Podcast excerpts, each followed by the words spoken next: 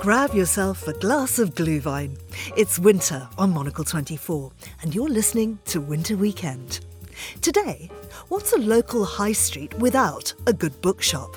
We'll meet a man with a passion for publishing, Bill Samuel, whose grandfather started the iconic London bookseller Foyle's. He was arguably the greatest bookseller of the 20th century, got more books into more people's hands than anyone else, but promoted the business by his showmanship. Then we'll touch down in chilly Helsinki for a lesson in cosy homemaking at Muji's brand new retail outpost. And later, our own Bill Lutie takes the plunge in Zurich for a spot of winter swimming. All that and a suggestion from our Monocle Film Club too. I'm Georgina Godwin, and your Winter Weekend starts now.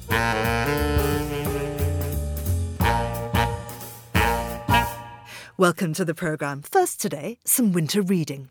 Bill Samuel's grandfather started the iconic London bookshop Foyle's more than a century ago. In his memoir, An Accidental Bookseller, published earlier this year, Samuel tells the story of his lifelong relationship with Foyle's. It covers fond childhood memories of his eccentric and brilliant grandfather, William Foyle, and touches on his own time in charge of the famous shop. Bill, welcome to Monocle 24. Tell us, how do you fit in to the Foyle family? I'm one of the grandsons of the founder. My mother was William Foyle's oldest child. She was the older sister to Christina Foyle, and I'm her only son. So tell us about the beginning of the business back in, I think it was 1903. 1903. My grandfather and his younger brother were the sixth and seventh sons, respectively, of a family living in Shoreditch in the poorest parts of East London, who had a very small family business, a wholesale dry salter. One of the sons, the oldest son, was earmarked to inherit the business. The others were told to make their own way in life. My grandfather and his younger brother, Gilbert, decided to go into the civil service, for which they had to take exams, for which they had to buy books to study. They duly failed the exams, advertised the books for sale, were inundated with responses, jumped on their bikes and scoured the second-hand bookshops of London to meet the demand. So it started on my great-grandmother's kitchen table. That's extraordinary. And in fact, the business thrived on selling second-hand books for many years. Yes. I think they started selling new books when they'd been going for about 10 years. But second-hand books were the heart of the business, certainly until the 1960s. And we were still offering second-hand books when I got involved at the turn of the century. Now, the business has moved several times. It started off on Cecil Court. So it started, Great Granny's Kitchen Table, then a little shop in Peckham. But within about 2 or 3 years, they had rented a unit in Cecil Court, which is off the bottom end of Charing Cross Road, and is now incidentally a delightful children's bookshop. They moved to Charing Cross Road proper in about 1912 and to their previous premises about 1920. The wonderful old shop that most people remember, chaotic, etc. Yeah. Now, William was known as the Barnum of booksellers because he really was a showman, wasn't he? He was a terrific showman, a terrific self-publicist, but perhaps deceptively, he was an absolutely brilliant bookseller. He had a passion for books. He wanted to get books into as many people's hands as possible. And he was arguably the greatest bookseller of the 20th century, got more books into more people's hands than anyone else, but promoted the business by his showmanship. He wasn't extrovert. He could find a flamboyant touch in things. And he expanded the business hugely. I mean, it wasn't just books, it was publishing, it was music, it was musical instruments. Yes. And I'm particularly interested in his philately department because that came from reusing the stamps from mail orders. Tell us about that. Well, by the 1930s, Foyle's had built up a huge mail order business. They were, by then, the largest bookseller in the English-speaking world. In my childhood, we used to get 35,000 letters on the first post of every morning, and that was a time when we had more than one postal delivery. We used to get two mail vans coming into our goods yard and offloading, as I said, 35,000 letters every morning. We had a room full of middle-aged ladies, always middle-aged, opening envelopes, taking out checks, postal orders, cash, etc., and someone else was cutting the stamps off and sending them down to our philately department. So why waste an opportunity for income? Absolutely. Christina, then, your aunt and yes. William's daughter, then took over the shop. Yes, she took over gradually. I think officially she became managing director at the very end of the 1940s.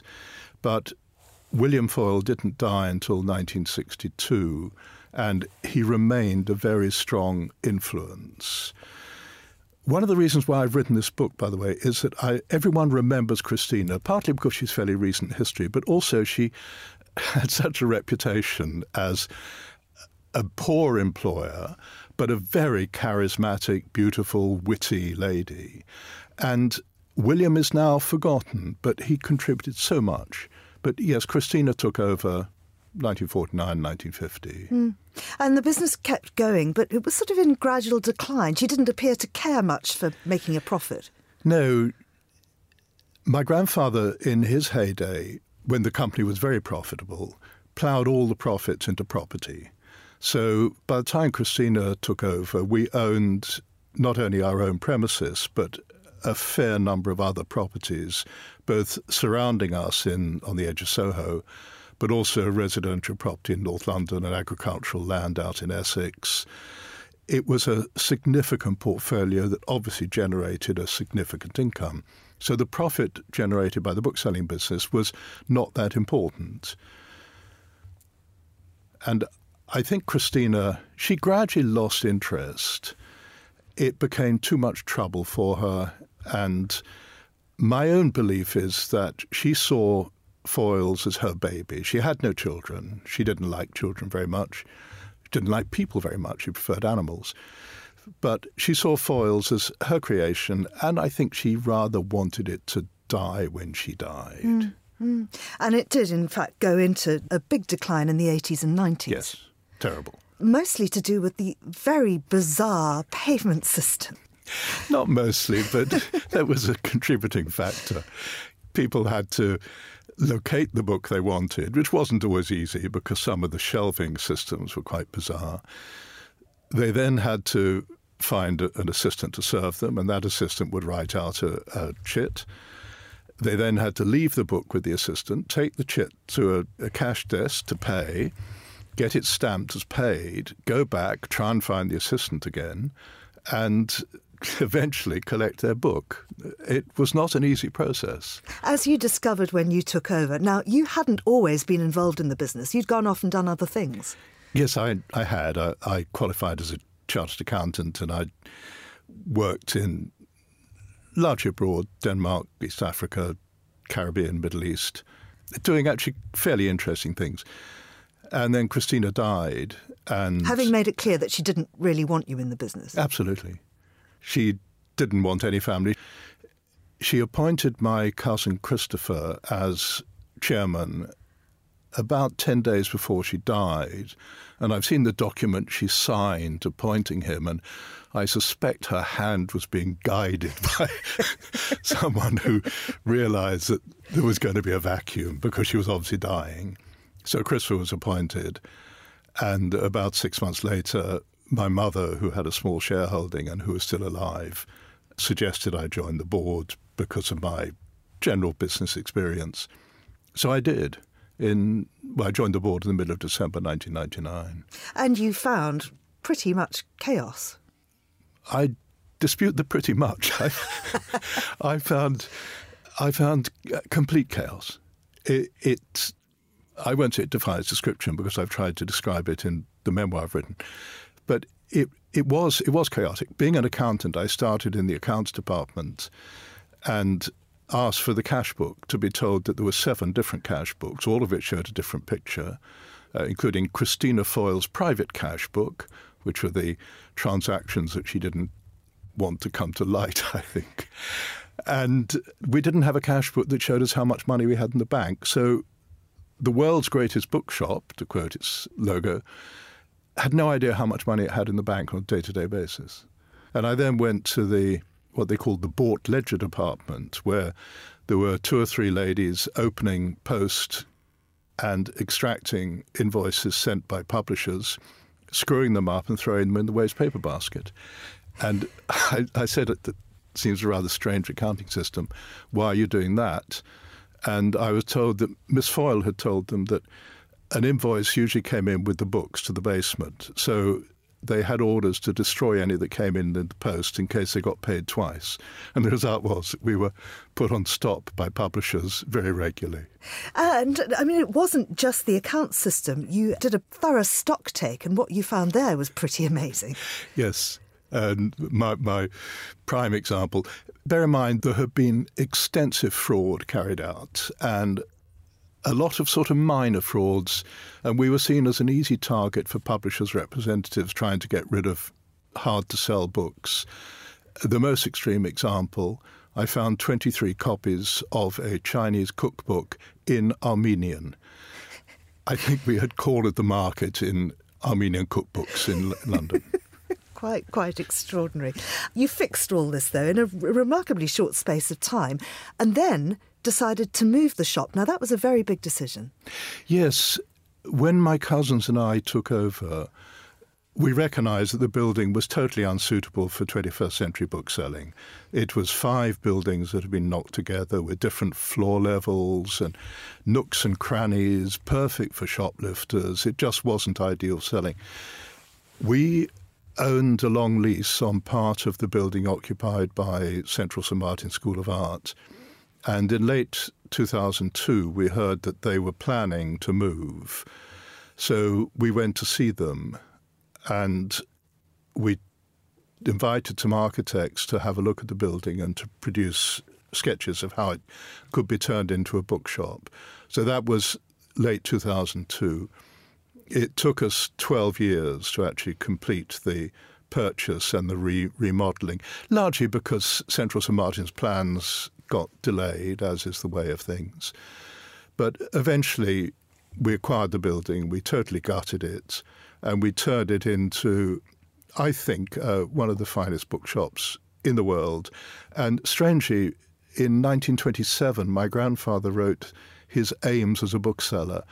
And one of them was to have a building that was at least 50 foot wide and 100 foot long with a gallery and very light and airy. And that's pretty much what we've got. Mm. We have a lovely central atrium with light that streams down through the selling space. It's worked out very well. Bill Samuel, thank you. Bill's book, An Accidental Bookseller, is out now.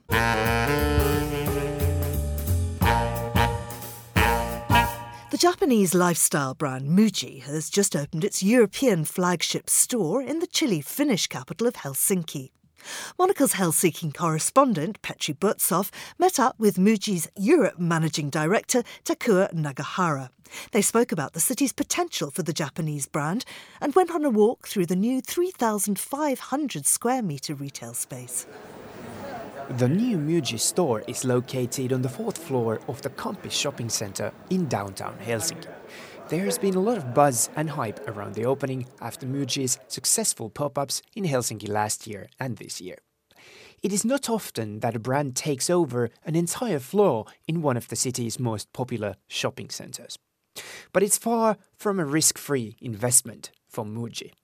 The Kamppi shopping centre is not exactly known for high-quality retail, playing host mostly to Scandinavian chain stores, American fast food outlets and fast fashion stores. This won't necessarily reflect well on brand Muji. Then there's the location. The shopping centre has 5 floors, but most people walk through its street-level floor and the first floor in order to get to the metro station and the bus station. Some people that I spoke to were sceptical about whether people who are not familiar with the brand would find the store easily. There's a big coach station downstairs, so quite a lot of people will be around the area. Perhaps the 4th floor is not the best place in the shopping centre, but I suppose it will be in the center of Helsinki, and Muji is quite a known brand, I think, so people who will be interested, I'm sure they'll find their way. Well, it's a little bit out of the main point of life there, but I have to say I've been eating there. There's lots of nice restaurants, so maybe that will help it.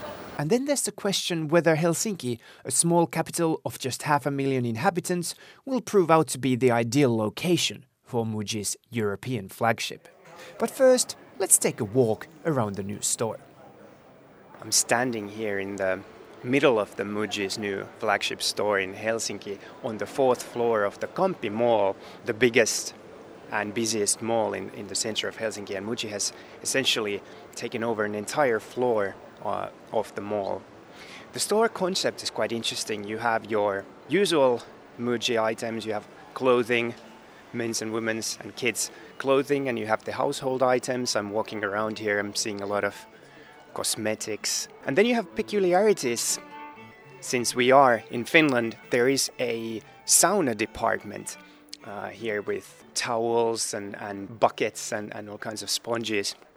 Quite a nice detail here. At the opening, the first 500 guests will receive a Muji goodie bag, and printed on it in Japanese are the words "bucket with a lid." And that's kind of a playful take on Finnish mall openings. Finnish customers are used to receiving a bucket when they visit a newly opened mall, and nobody quite knows why they're so popular, but people actually queue up for hours just to get a bucket. So Muji has decided to do the same, this time with a plastic bag. Now moving on, there is a department of books, Finnish design books, Kalevala, the Finnish national book, books by Tuve Jansson, the author and creator of the Moomin Valley books, books on Japanese design as well.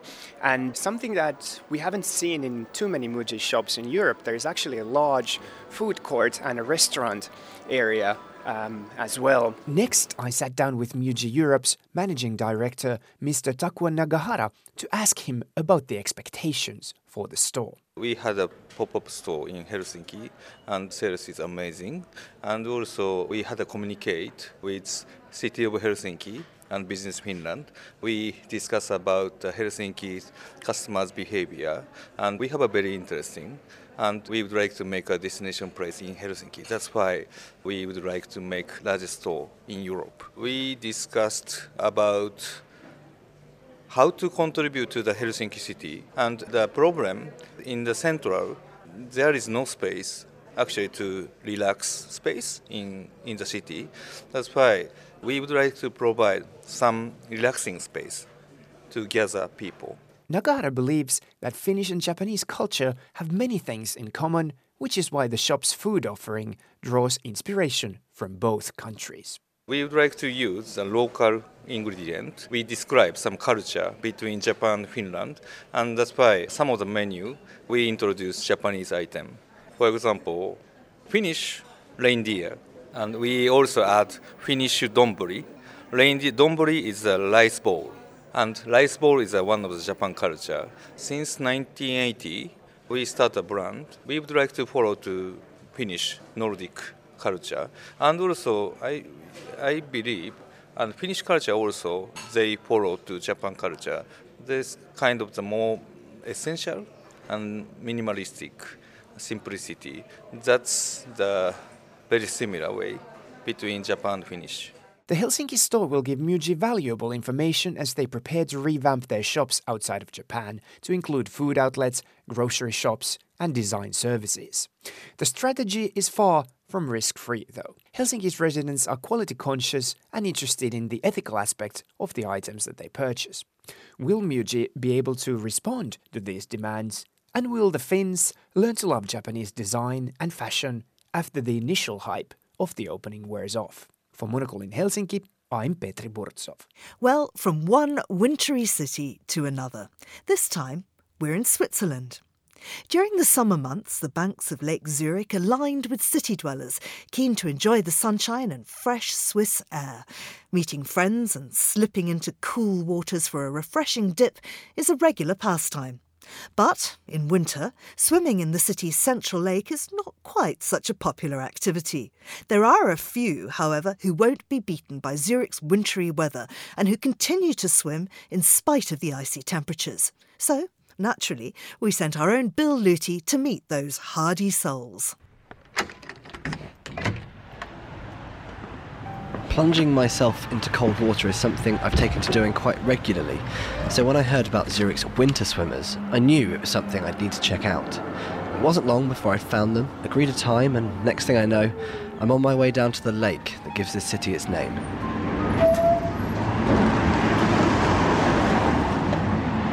When I agreed to do this, it was a beautifully sunny day. Now, it's really raining. Doesn't feel quite as exciting.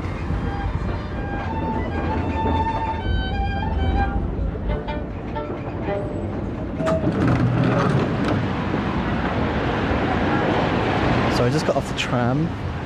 The weather has not improved, but I've been assured that they'll be there rain or shine. So we'll see how it goes. Hi. Hi. That version. You're Bill, yes. Right? Yeah, I sent you an email. Hi, Doug. Yeah. Nice to meet you. How are you doing? Yeah, good, thanks. I met up with Doug, Adrian and Yvonne, all regulars down here at the lake. We paid our money, signed a form that agreed that if we drowned, there wouldn't be anyone to jump in after us, and we were ready. They told me that technically, for it to be a proper cold water swim, the water temperature plus the air temperature had to be below 20. Today, the water, 9.2. The air, 10.9. This is only cool water swimming, they tell me, but it doesn't make me feel any more confident. So what's the tactic? Do you jump straight in or do you ease yourself? Just simply walk in and stay. Yeah, you walk in. Well, you've never done it before? No, my first. Well, okay. Not here, no. Some people think if you jump, it can be bad for you, so you need to sort of get used to it. Right. A bit slowly. Concentrate on the breathing. That's okay. The only thing that matters. Okay. Breathe. As we walked towards the water, we talked tactics, techniques and a little bit of science, but it felt to me like these were all just distractions from what was about to happen. We lined up and, one by one, took the plunge. Okay, so just walk straight in down the steps. It's easy, isn't it?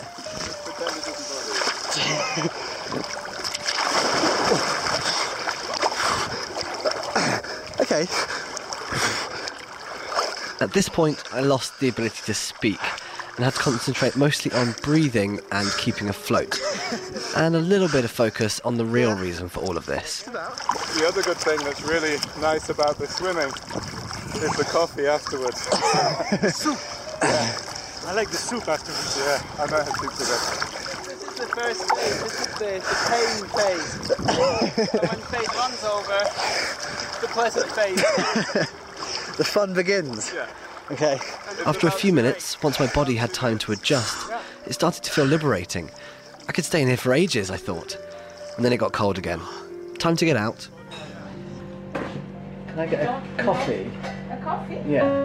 Back in the cafe with that cup of coffee and some hot soup, it was time for a chat. That's fine. We've been in. We were in for about 15 minutes, do you think? Yeah, 16 minutes, I think. Why? That's a good question. I think I live near to the water, and it's nice to stay involved with the lake for as long as you can.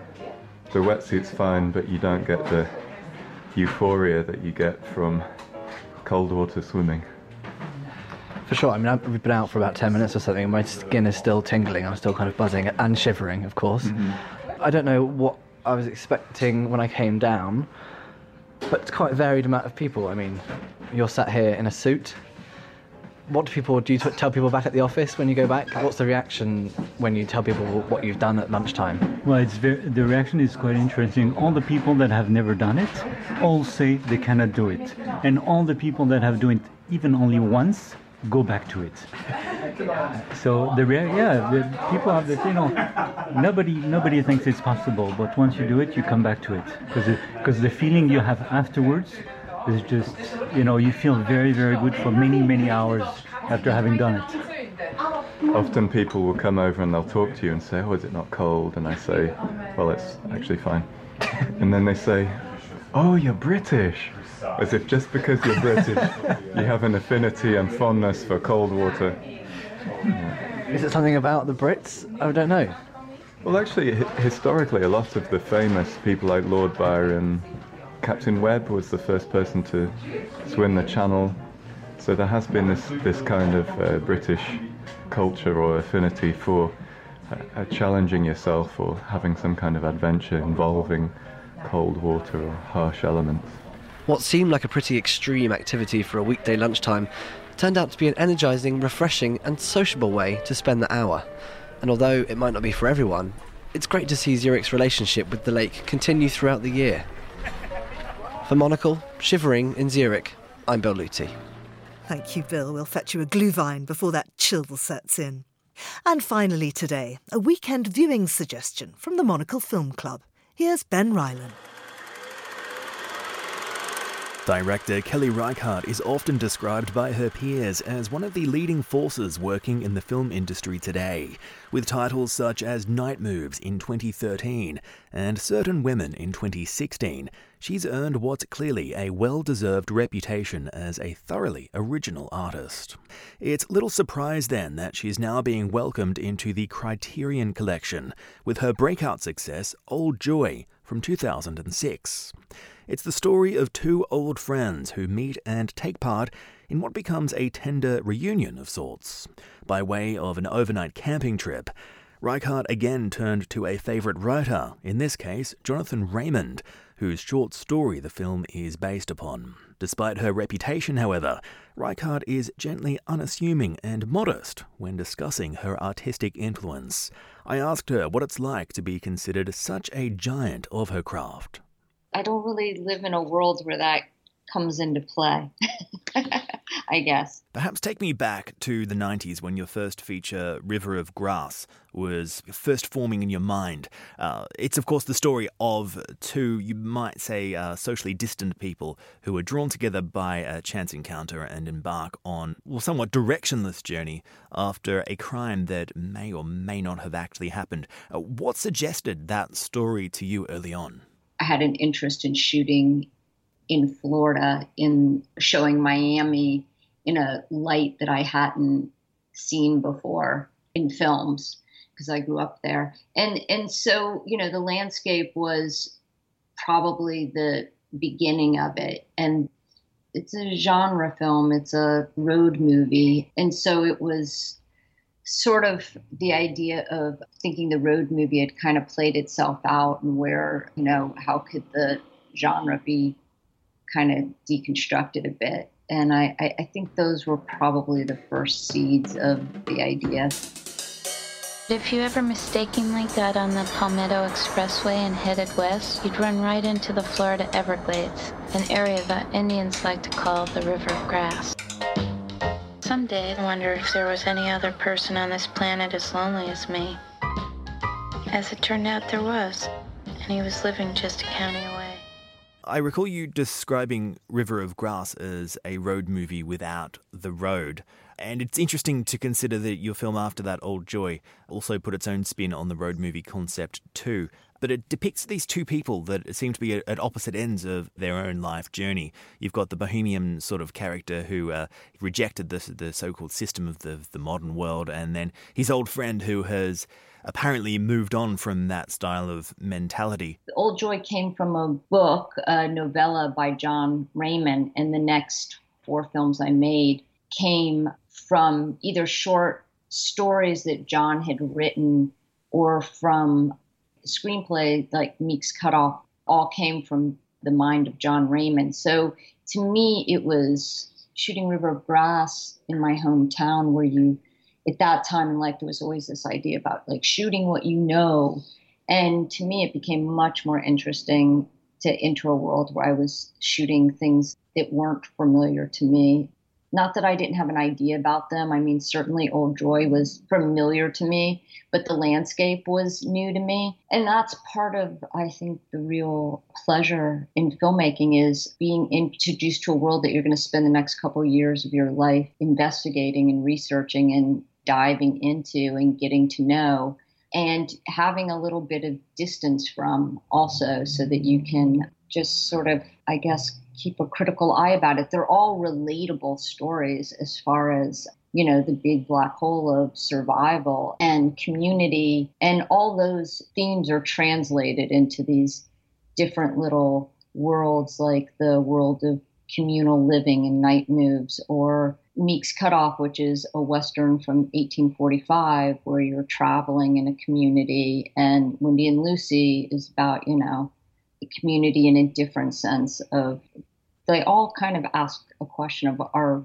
relation to each other and responsibility to a stranger. The last film I made was from a collection of stories by Montana writer Miley Malloy. So it's been very great to find writers that are letting me get to, like, letting the films have a richness that I don't think I could get to on my own. Kelly Reichardt's film Old Joy will be released by the Criterion Collection on the 10th of December. For Monocle, I'm Ben Rylan. We'll have more picks from the Monocle Film Club next week. And that's your winter weekend. I'm Georgina Godwin. Thank you for listening.